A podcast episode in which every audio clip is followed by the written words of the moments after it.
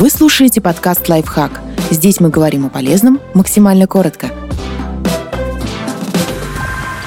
Как полюбить свое тело? Тело и правда может быть разным. И дело не в соответствии с конструированным в обществе стандартом красоты. Оно может болеть, быть невыносливым, стареть, катастрофически худеть или толстеть. Как принять себя тогда?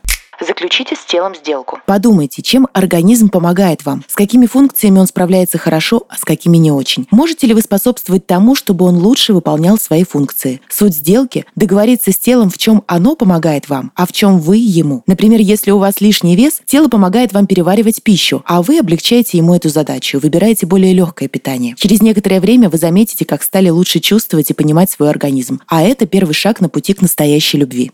Работайте над личными границами. Каждый раз, когда сталкиваетесь с критикой или косыми взглядами, задайте себе вопрос «Это я так думаю или другие люди?». Такой способ позволит отделять ваши собственные ценности, чувства и мнения от чужих. Попробуйте выписать минимум пять своих убеждений о том, чему, как вам кажется, вы не соответствуете. Например, парни не обращают на меня внимания, потому что у меня очень маленькая грудь. Или с таким весом я не могу быть изящным и танцевать. Теперь откройте поисковик и на каждое убеждение найдите истории людей, которые в своем своем теле добились желаемого успеха. Вы даже можете собрать эти истории в документ и открывать его каждый раз, когда чувствуете бессилие и отчаяние. Включите фантазию и подумайте, какое напутствие каждый из выбранных людей мог бы вам дать.